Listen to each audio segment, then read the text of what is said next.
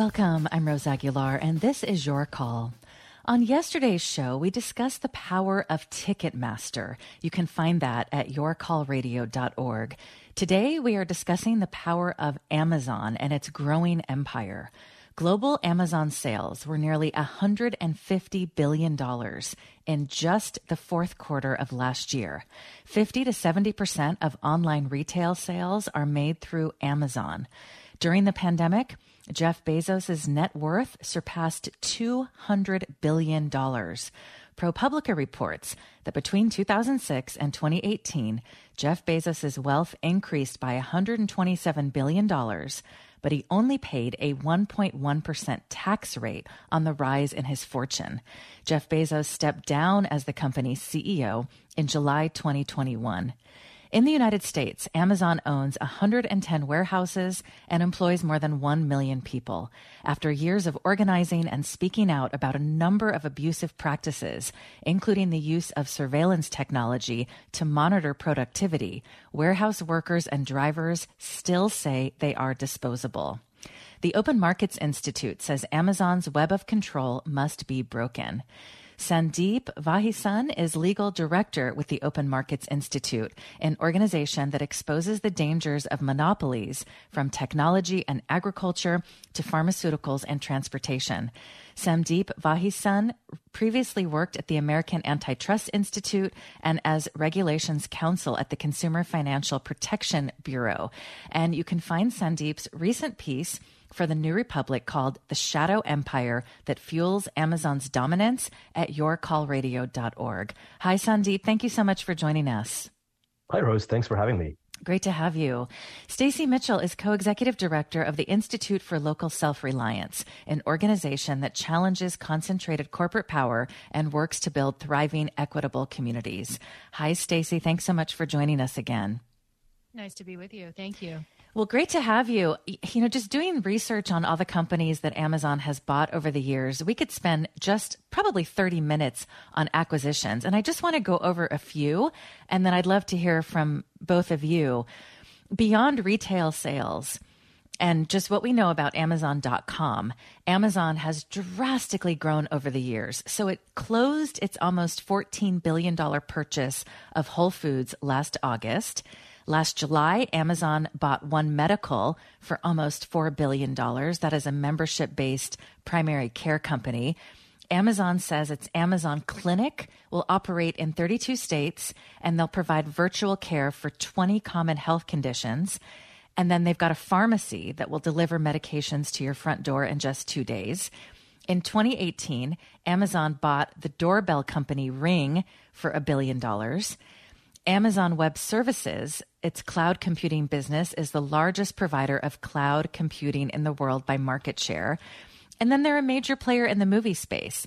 Last May, they closed an $8.5 billion acquisition of MGM. They're spending a billion on the Lord of the Rings series, the most expensive TV series ever made. Those are the ones that really stood out for me.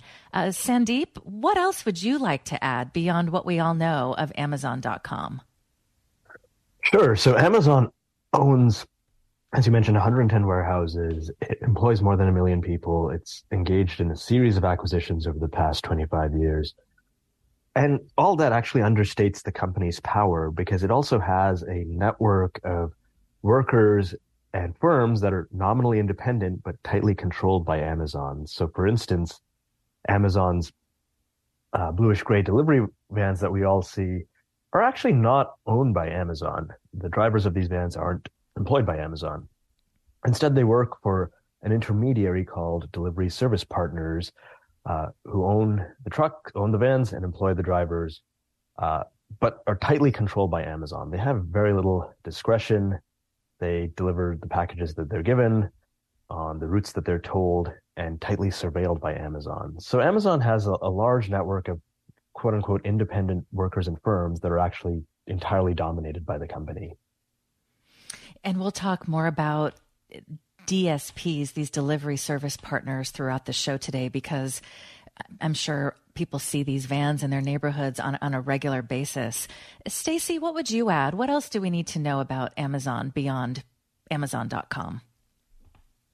Well, the list of acquisitions that you t- talked about, you know, really just touched the surface, and it can be kind of difficult to figure out, you know, all, you know, what is Amazon? It is all of these different things, and as Sandeep said, you know, it, its tentacles reach so much further because of the relationships it has with third-party sellers, with delivery drivers, and so on.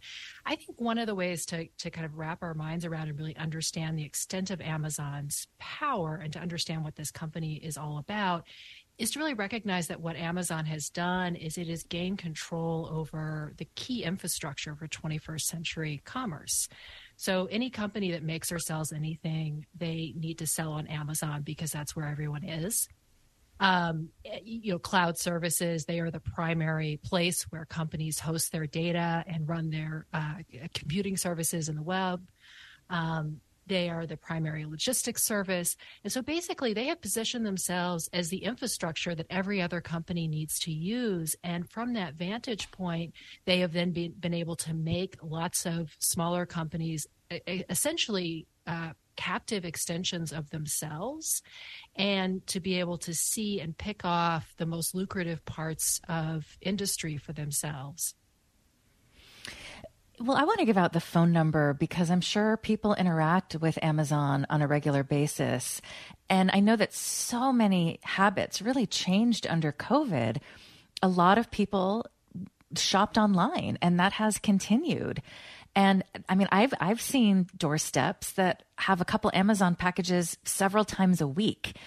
And so I'm, I'm just curious to hear from listeners about your interactions with Amazon if you have a relationship with this company, how it has changed over the years. And then what are your thoughts about how much power one company has buying up so many other companies. If you have worked for Amazon, we'd love to hear from you. You can give us a call at 866 798 8255. 866 798 8255. You can also email your call at kalw.org. Sandeep, I know some people who tried to avoid Amazon many years ago and they've just given up. They said, you know what? A lot of stores in my area have closed. It's hard to find certain things. Uh, I don't want to do this, but I am because it's so convenient. What, what are your thoughts on that? I think a lot of people feel that way. And and just reading that Amazon is now going to, or maybe now does, de- de- deliver medications to your front door in just two days yeah, it really captures Amazon's dominance of online commerce. Uh, you know, many of us try to be conscientious consumers and purchase from hired employers and companies quite different than Amazon when it comes to business practices and treatment of workers. But Amazon is so large and dominant that it's very hard to avoid uh, for consumers. And the dominance is actually more acute for sellers and suppliers. As, as Stacy mentioned, if you're a major producer of a wide array of goods and want to sell online, you need to be on Amazon. Uh, not being on Amazon means not reaching tens of millions of customers in the place that they're most likely to shop.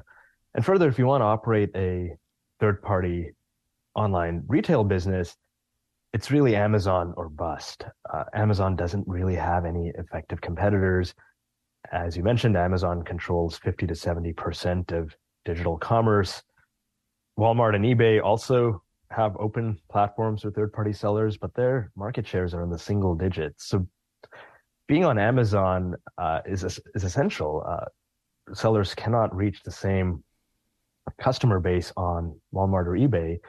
And as a result of that, Amazon can dictate terms to sellers. Uh, as Stacy noted, sellers are in a completely captive relationship with Amazon, and that means Amazon can dictate fees and commissions, which rose uh, to 50% in 2022. So, in other words, if you're selling on Amazon, on average, you're turning one and two dollars over to the retail giant in the form of fees and commissions. And Amazon also dictates other terms, such as mandatory arbitration, which, which says if you have a legal dispute with Amazon, you cannot pursue action in court. You have to pursue action in arbitration on a solo basis, not on a class action basis. So Amazon subordinates uh, millions of sellers and suppliers, and so in a sense, the the concentration in corporate power we feel as consumers is even more acute for suppliers and sellers. And, and we'll talk more about what third party sellers have to deal with with doing business with Amazon and not doing business with Amazon uh, is difficult, especially in this age of just one click shopping. I wonder, Sandeep, we're, we're in such a different time today compared to even 15, maybe 10 years ago. Why do you think it is so dangerous for a company like Amazon to have its hands in so many pots? Why is it dangerous to have this much power? Amazon should be thought of, and any large corporation should be thought of as an autocratic organization. It answers to its board, who in turn answer to shareholders these institutions don't answer to their communities, to their suppliers, to their consumers. And in a country where we are all committed to small d democracy, it should be deeply concerning that a few executives, board members, and financiers get to decide the entire uh, entire governance of, uh, of sectors across the economy, whether it's retail or cloud computing. A few individuals get to make all the relevant decisions, regardless of the consequences for the rest of us. So Amazon and other very large corporations that dominate one or more markets should offend our, our notions of democracy. Stacy, what would you add? How how do you answer that question?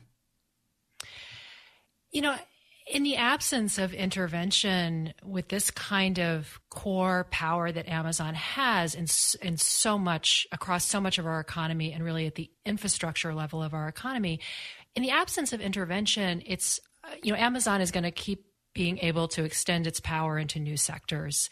Um, its ability to use its control over e-commerce, over cloud computing, other over other major sectors to move into adjacent industries, whether that's finance, we're seeing moves into healthcare, as you mentioned, and so on they can extend that power forever from the basis of this core monopoly that they have. And I think, as Sandeep said, that is extremely concerning as a as a democracy, uh, because effectively more and more of our markets, more and more of our economy, and the shape of our society is effectively governed by Amazon. The rules that it sets are the rules that everybody else that wants to participate in these markets has to play by. And that is a, is a fundamental challenge to the notion of, of democracy. So, what there's so many aspects to this. There's changing shopping habits, there's the Prime membership, which gives people one day delivery, uh, which is really uh, incredible when you think about it. I mean, buying something and then it's delivered the very next day or two days. And then you've got the seller relationships, as you mentioned, the delivery service partners. Um, we've done so many shows about Amazon workers over the years. And I remember there was a great frontline documentary about Amazon. And I just wanted to find out when this came out because back then, okay, it was 2020, you had a number of workers saying that we're disposable. And workers have been organizing. They talk to the media on a regular basis. I mean, CNBC had a full piece about just the day day in the life of an Amazon driver. So it's it's in addition to the independent media, you've got CNBC putting this information out. And yet, Sandeep, workers still to this day, after all of the articles, all of the attention, they still say that they are disposable. The exposes and reporting have been tremendous. But they're only the first step. Amazon has revealed itself to be a notoriously anti-worker, anti-union employer, and it's still using all tricks it has to prevent workers from forming unions, treating workers fairly, limiting or ideally ending the surveillance of workers that goes on at warehouses. So ultimately, we need stronger laws and rules to govern and rein in Amazon's power, and that includes things such as actions by the National Labor Relations Board against Amazon for interfering with its workers' right to organize, actions by the Federal Trade Commission to police and stop Amazon's acquisitions going forward, uh, undo a- acquisitions that have already happened. And as I described in my article, uh, stopping Amazon's contractual domination of millions of in, quote unquote independent workers and businesses. So the reporting has been valuable. It has shown Amazon's true character, uh, a dictatorship of shareholders, that doesn't serve its suppliers and workers. But we need more. That's just the first step. We need the government, uh, federal and state, to take action to rein in Amazon's abuses. Stacy, what would you add? And, and what would you like the government to do about these business practices, especially workers still saying to this day that they are disposable and struggle to make ends meet? Well, for workers, one of the things we've seen is that Amazon has actually pulled down wages across the warehousing industry, that their entry and their dominance in that space has enabled them to single handedly drive down wages. So, warehouse workers across the country, uh, not only those who work for Amazon, but in many cases other companies, are making less than they would have had it not been for Amazon's dominance in that sector. I think this really points to something that we are, are learning lately about monopoly power. You know, for a long time, really since the 80s there was this focus on you know monopoly is just about consumer prices like that's the only thing to worry about but what we're really mm-hmm. realizing is that when companies dominate the economy when they attain this kind of power they use it to harm us as workers as people who want to start and run businesses as citizens as people who want to live in you know healthy vibrant communities. And you know in all those ways amazon is really undermining our overall well-being. And uh, you know and we're even at this point starting to see it uh, have, have harmful effects uh, in terms of consumers and, and, and prices. Um, you know i think really the, the what this is reminding us is that our antitrust laws our anti-monopoly laws were enacted for a broad set of purposes. And that those laws have been you know very dormant for the last 40 years or so. And we're beginning to see particularly in the biden administration uh, enforcers take out those laws and begin to use them again. And in the case of Amazon, you know, it's been reported that we that there's an investigation of Amazon's monopoly power underway at the FTC, and that they may be uh, on the verge of bringing a, a, an anti-monopoly case against Amazon. I think that would be a very good development. Uh, I do think that this company needs to be broken up and spun off into multiple companies. And that doing that would reduce Amazon's overall power. It would make it easier to tackle some of the problems that we're addressing, like the problems of low wages. And um, it would open up the market. It would allow other companies to come along and to compete in e-commerce and other spaces in ways that would be beneficial for, for everybody and for the market as a whole.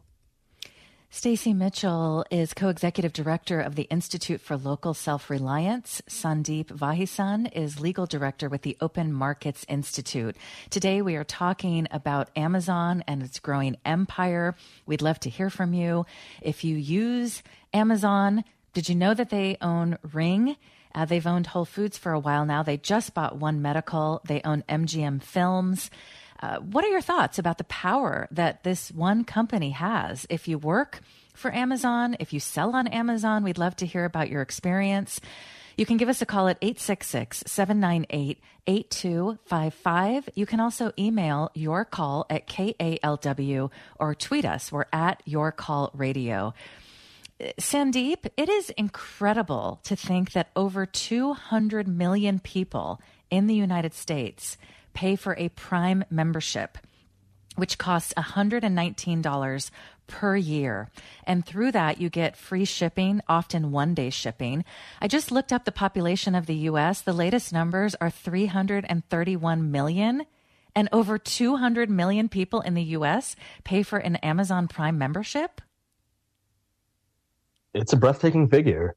It really it, is. It it shows maybe better than any other single figure how completely dominant Amazon is in online commerce.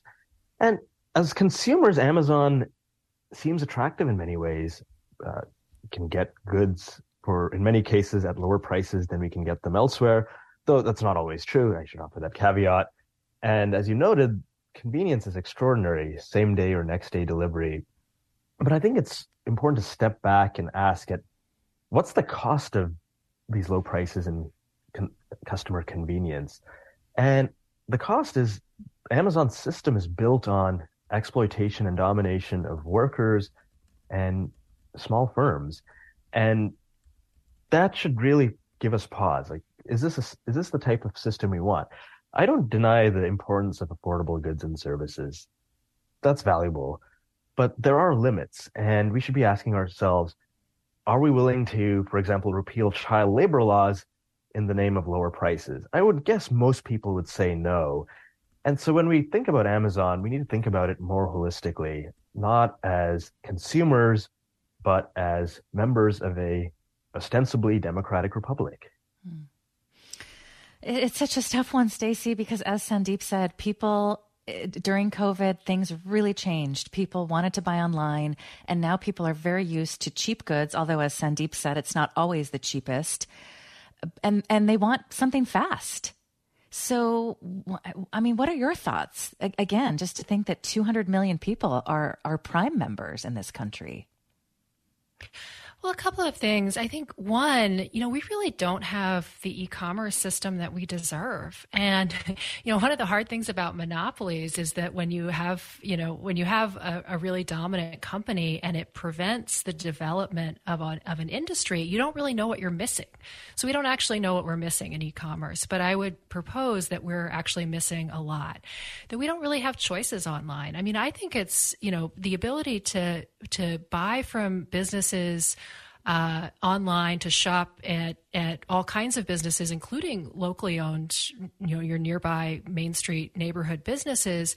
To be able to buy from them online is a great thing, and to be able to have stuff delivered to your door is great. Um, there is no reason that this system has to be exploitative. Like, I absolutely think that we can have um, the convenience of that and also have a market that is much more diverse and includes a, a, wider range of businesses that are offering different kinds of services on different kinds of platforms and enabling us to to you know shop from a wider array of array of businesses including local businesses without those businesses being exploited without the people who are delivering the goods being exploited. And and what's necessary there is really to have the right kinds of of policies in place to deal with Amazon's market dominance, and then to step in and use policy to create the kind of um, you know e-commerce uh, uh, that that we deserve. I mean, it's it's remarkable that Amazon's service has become so much worse. I mean, if you're shopping on Amazon now,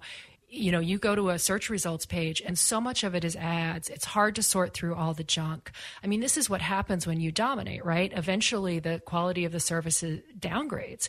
And so now not only are working people suffering from Amazon and small businesses are suffering and local economies are suffering, but we as shoppers are also really not getting what we deserve because there aren't a lot of options. It's, it's really notable that there are no other you know, uh, e-commerce platforms that have really uh, grown and, and, risen up. You would expect that in in a big uh, dynamic economy like the U.S.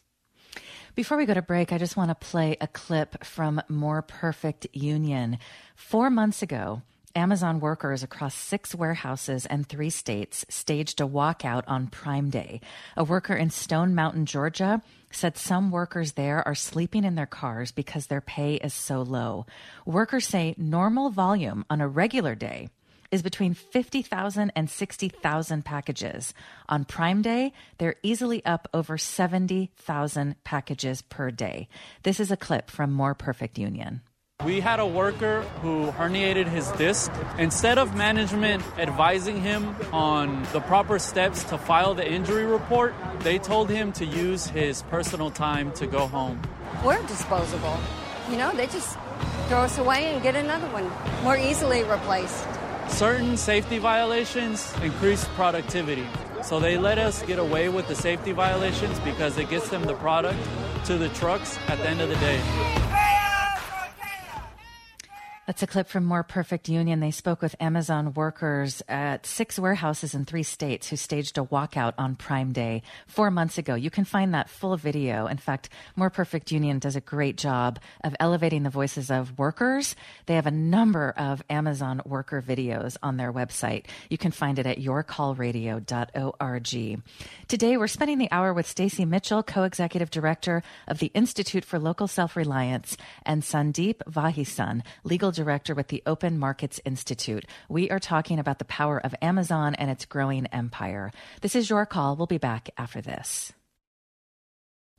This is your call. I'm Rose Aguilar. Coming up tomorrow, animal shelters are overwhelmed with pets that are being abandoned or turned in by owners who can no longer care for them. Inflation and economic struggles have made caring for a pet unaffordable for so many. So if you're thinking about adopting or fostering, now is a really good time to do it. Contact a shelter in your area, and I hope you can join us for that show tomorrow. Today, we are talking about the power of Amazon and its growing empire warehouse workers and drivers, after many, many years of organizing and speaking out, say that they are still disposable.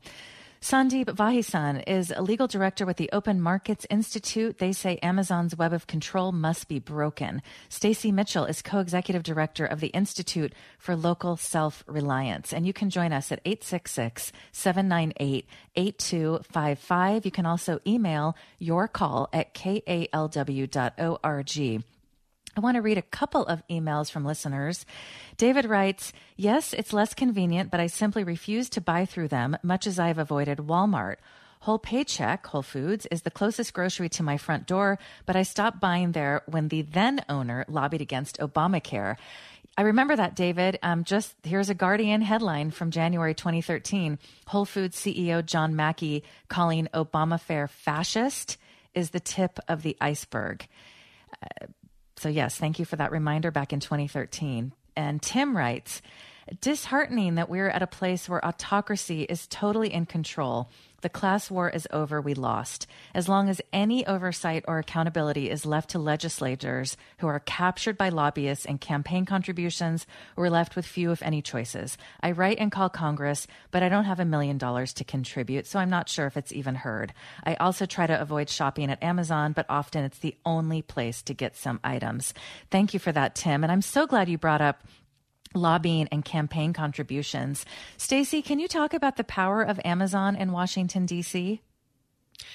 Amazon has got extraordinary power in Washington, D.C. I mean, not only are they the biggest or one of the biggest spenders on lobbying and uh, and cam- campaign donations, but they also have a growing presence in the city. Um, you know, Jeff Bezos bought the the founder and, and former CEO of Amazon, chairman now, bought the largest private mansion in Washington, D.C. Huge place, renovated it uh, with the idea of having these very lavish parties uh, that are a who's who of of uh, uh, political leaders, uh, high level journalists, and the like. I mean, really, you know, hobnobbing with the corridors of power. You've also got Amazon decided to locate its second headquarters in Washington D.C.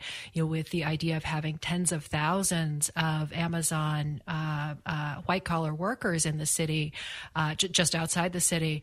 Um, you know that kind of the, the, sort of relationships and presence and the sort of soft power that you can exercise when you've got a lot of employees who are attend, you know, whose kids are attending school with, um, you know, the, the, the kids of uh, of Hill staffers and the like. Um, you know, so this is is really an indication, I think, that that that Bezos and, and Amazon recognize that there's there's no other company that's going to come along and challenge their power you know, the only thing that is potentially going to challenge their dominance is the federal government, uh, is the is is a democracy intervening to say this is too much, that no company should have this kind of power, and so he has very much uh, zeroed in on Washington D.C. as a as a place to be to be present and try to avert that from happening. That said, I do want to just offer a little bit of of of optimism, which is that we have a growing awareness across the country um, of the importance of checking monopolies. You know, for a long time, this was an issue that we didn't really talk about. Um, we didn't talk about the scale and power of companies, and we didn't talk about all of our anti-monopoly tools, which have been kind of lying dormant uh, for a long time. And none of those are really that conversation is coming back to the fore, and and we are seeing the federal government really wake up, in large part because a lot of ordinary people are speaking up. And one of the things I think is most encouraging about what's happening, particularly on the Amazon front, is that you've got a lot of working people who are organizing, at, you know, as you mentioned earlier in the, in the clips that you played. Um, but you've also got small businesses who are organizing. Uh, we're part of a coalition called Small Business Rising, which is a network of about three dozen uh, small business organizations. And those small business groups and the labor groups are increasingly cooperating to say, you know, this is an economy where you allow big companies to dominate dominate, everybody else loses. And I think politically that's very powerful. And it's one of the things that's starting to shift the tide. Thank you for bringing that up because we are definitely going to do a show about small businesses and worker owned co ops, uh, which are growing out there. It's, it's just, yeah. they just don't get as much attention as I wish they would. That's right. Yes, indeed. And a, a, number of small businesses, when they, you know, individually owned, when they get to the point of retirement, are now having finding that they can sell their business to to, to their employees, and that's a really great uh, succession plan and, and way to keep small businesses going. Uh, Sandeep, do you have anything else to add? Anything else we need to know about the power Amazon has, not only in DC, but also governments across the country when they come to town they demand massive tax breaks. Anything else we need to know about their power when it comes to politicians? Yeah i'd add, a, I'd add two things. So amazon also wields a great deal of intellectual power by funding think tanks and academic mm-hmm. centers to propagate a pro amazon view either downplaying the public concerns about amazon or rationalizing amazon's practices as beneficial for the public and that helps structure the debate and sometimes even limit the terms of debate on what's possible and what's acceptable.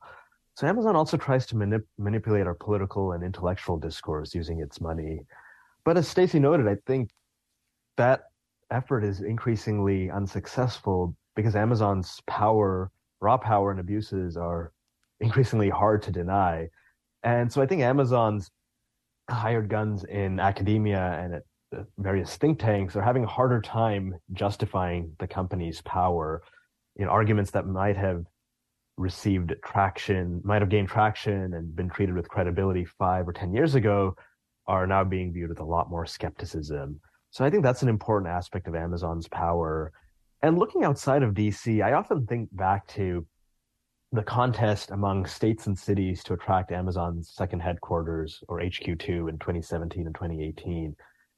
And Amazon exercised its power in such a brazen way, basically trying to extract as many subsidies and other favors from state and local governments as possible. And unfortunately, most of our state and local officials danced. Uh, I remember Andrew Cuomo jokingly referring to himself as Amazon Cuomo, if uh, that's what it took to get Amazon to New York City. Wow. And so I think that really exposed the often hollow character of American democracy. You, you saw elected officials often quite indifferent to the concerns of local resi- residents, shamelessly putting themselves out there for Amazon uh, in the hopes that they would attract HQ2 and the promised 50,000 jobs. And what's interesting is uh, Amazon ultimately chose New York City and the Virginia suburbs of Washington, D.C. Uh, a political campaign in New York persuaded Amazon not to set up shop in New York City.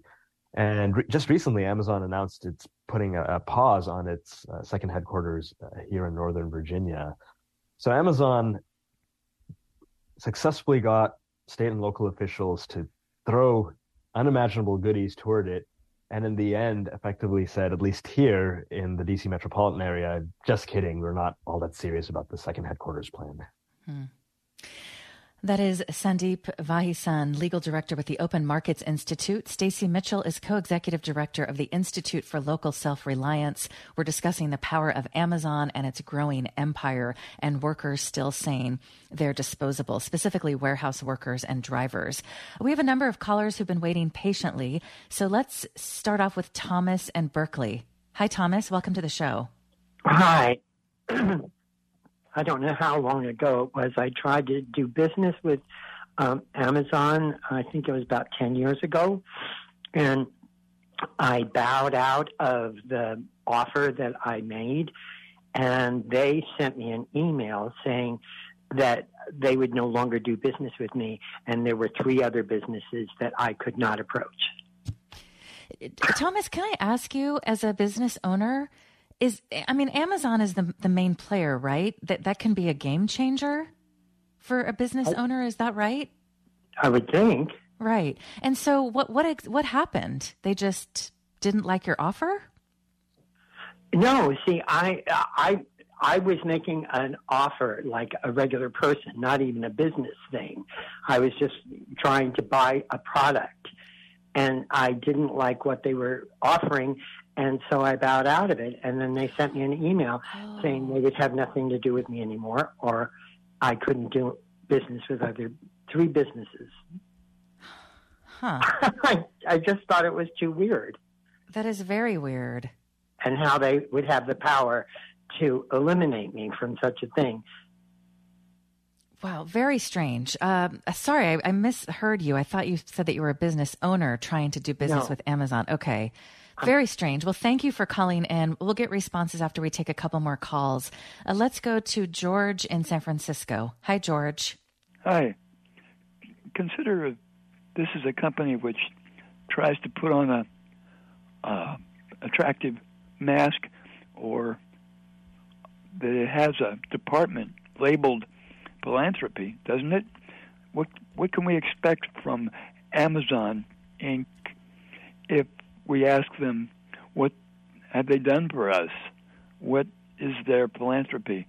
What is the key program or programs in that file? I'm so glad you brought this up because, Sandeep, it is very rare to see Jeff Bezos interviewed. And CNN actually got a 20 minute interview with him. I didn't even bother grabbing a clip because every question was a softball. um, you know, so you're going to give your money away. How will you decide how to give it away? And, you know, what do you think of the economy right now? I mean, not one question about workers. And so I just wonder I mean, have you ever seen a tough interview with Jeff Bezos? I don't think he gives many interviews. No, I, can't recall a single tough interview, and he tends to keep a fairly low public profile. Though, given the press's interest in the power of big tech, that's increasingly hard for him to do. The only example I can think of is he testified before the House of Representatives, the Antitrust Subcommittee, in the summer of 2020, and that was the only instance where I thought he w- was presented uh, tough questions and interviewed by, in this case, members of Congress who were somewhat adversarial toward him. But otherwise, I can't recall a single instance. And the, the caller is right. Uh, in going back to the 19th century, and Bezos is just the latest, wealthy, very wealthy people, large corporations have used philanthropy as a way of, of burnishing their image, uh, trying to push their unsavory and abusive practices to the margins and say, well, we're responsible, we care about society, we're supporting all these worthy causes. But the reality is the money that they're dispensing came out of exploitation and coercion and you know, returning a few cents on the dollar to society doesn't make amends for those original offenses against society. Well, and so it's interesting because Jeff Bezos once in a while he'll give out $100 million. In 2021, he gave 100 million to CNN contributor Van Jones and the chef Jose Andres.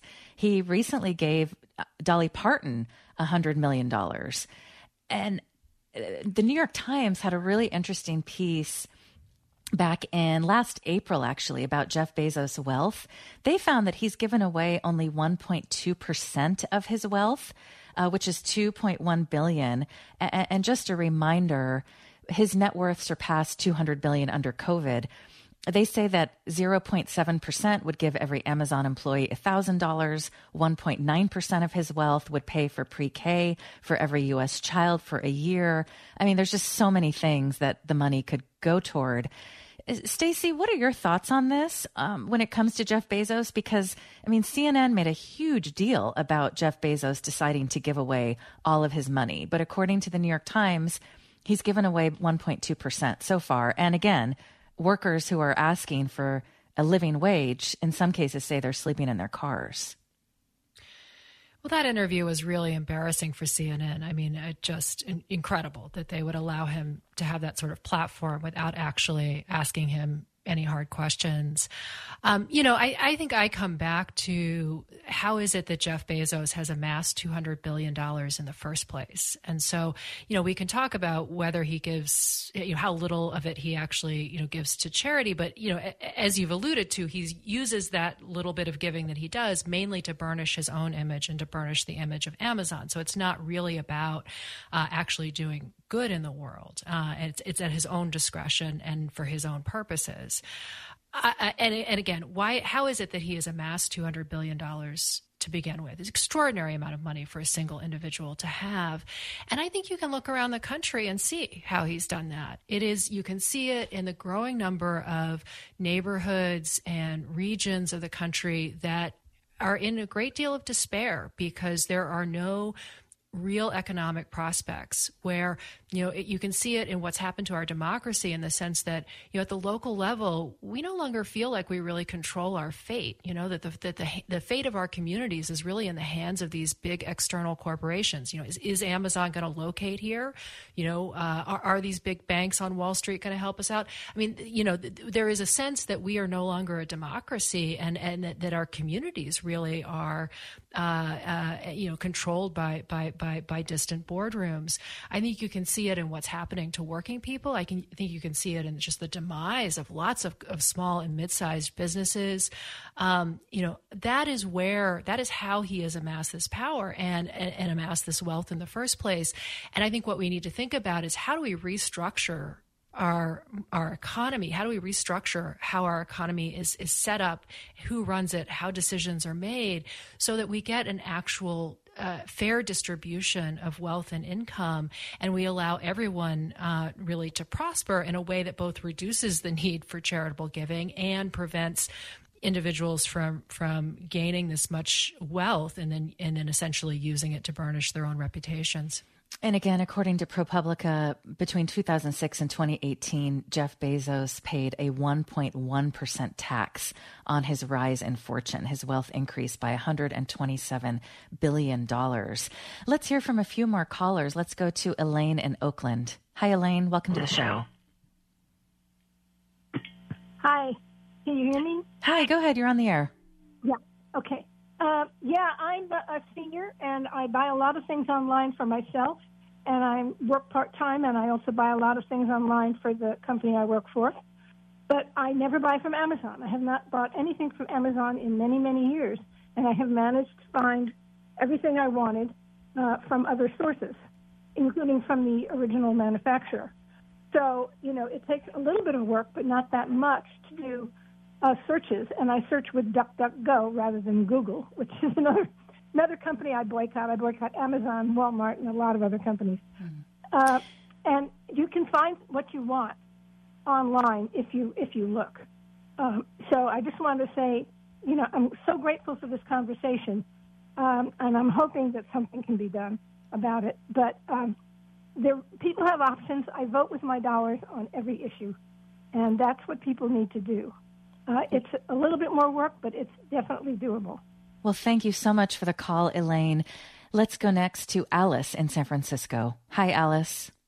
Hello there, and uh, I agree with what Elaine just said. I maintain my own personal boycott of Amazon as well. I don't want to give another dime to building up Jeff Bezos' empire.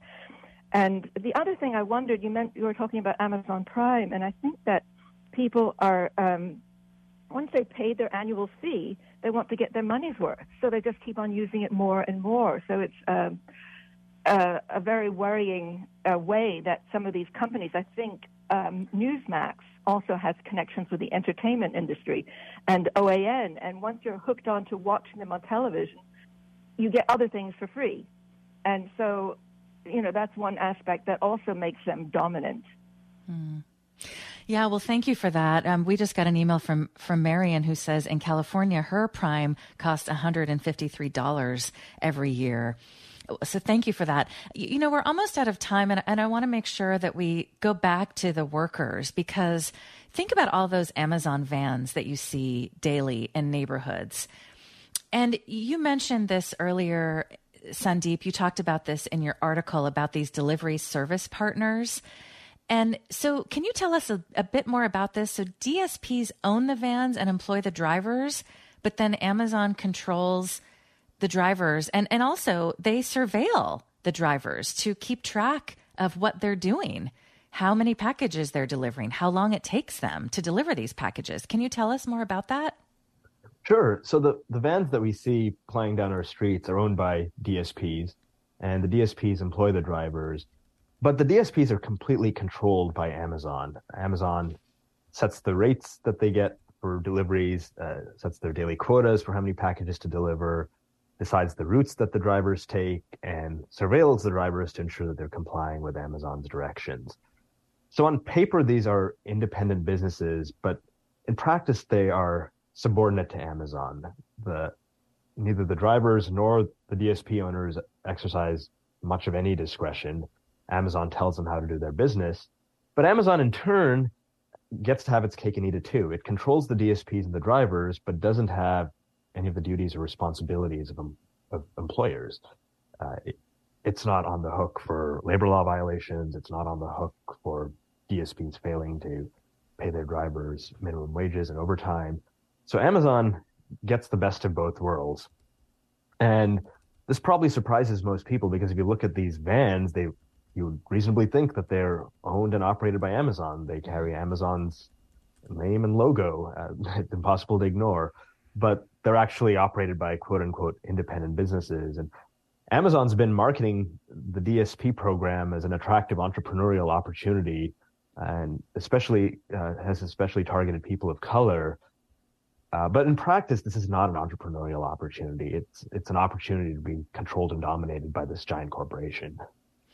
Vice reports that Amazon delivery drivers nationwide have to sign a biometric consent, which grants Amazon permission to use AI powered cameras to access the driver's location, their movement, and biometric data.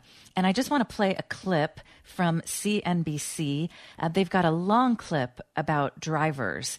Um, and this is a driver talking about just what she goes through on a daily basis. What's going on? It's your girl Shalene the Queen coming to you guys with a video of the day in the life of an Amazon delivery driver. I have 113 stops today. Um, so I'm gonna start with this one, then I go up, then down, up, down, up, down, up, down. Delivering packages for the world's largest e commerce company is a monumental job, especially with this month's annual Prime Day sales event. I've been tired, exhausted, long days. Shalene Williams and 115,000 other drivers are part of Amazon's solution to the most expensive part of a package's journey getting it that last mile to customer doorsteps. This is where I used to load out 210 right there.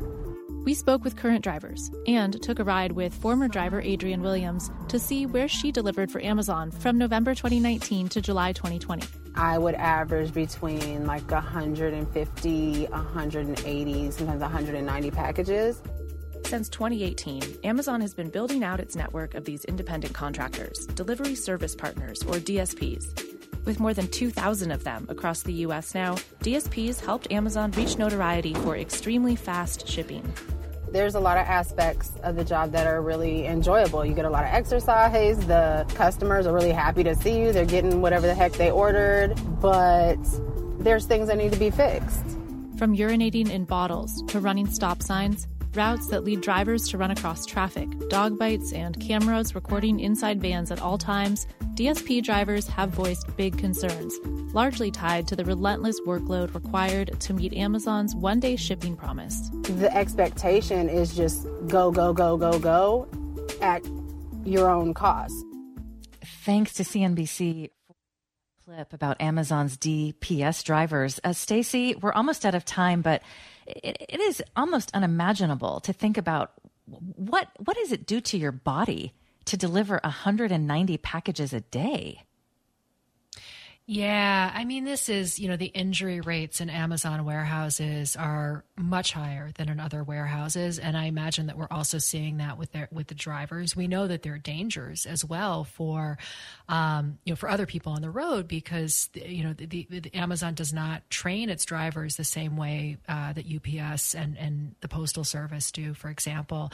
I mean, this is you know it, it, you know one of the things that's just like this veneer of being small business owners when in fact they're not, and the the way in which this enables Amazon to harm these drivers. And then on top of that you know this is a this is Amazon's move into shipping is really undercutting the US Postal Service which is mm-hmm. unionized uh, you know, democratically controlled, um, you know, the, the, sort of a, a, a, last bastion of working class, you know, middle income jobs. And, you know, Amazon has been slowly eroding uh, the Postal Service's uh, role. And so really, really undercutting that as well. Um, so however you look at this, I think ultimately, uh, you know, it, it, it, it's, it's another sign of why we need to deal with this company's outsized power. Sandeep, final thoughts from you, just given that we've been talking about these issues for years. The Guardian just had a piece recently about how the DOJ and OSHA are going to take a look at Amazon's grueling working conditions. I mean, why is this taking so long, given all of the information that we have from independent media to CNBC? It's a good question. Uh, I wish the government moved faster. I wish we had seen action from OSHA, the FTC, NLRB against Amazon by now.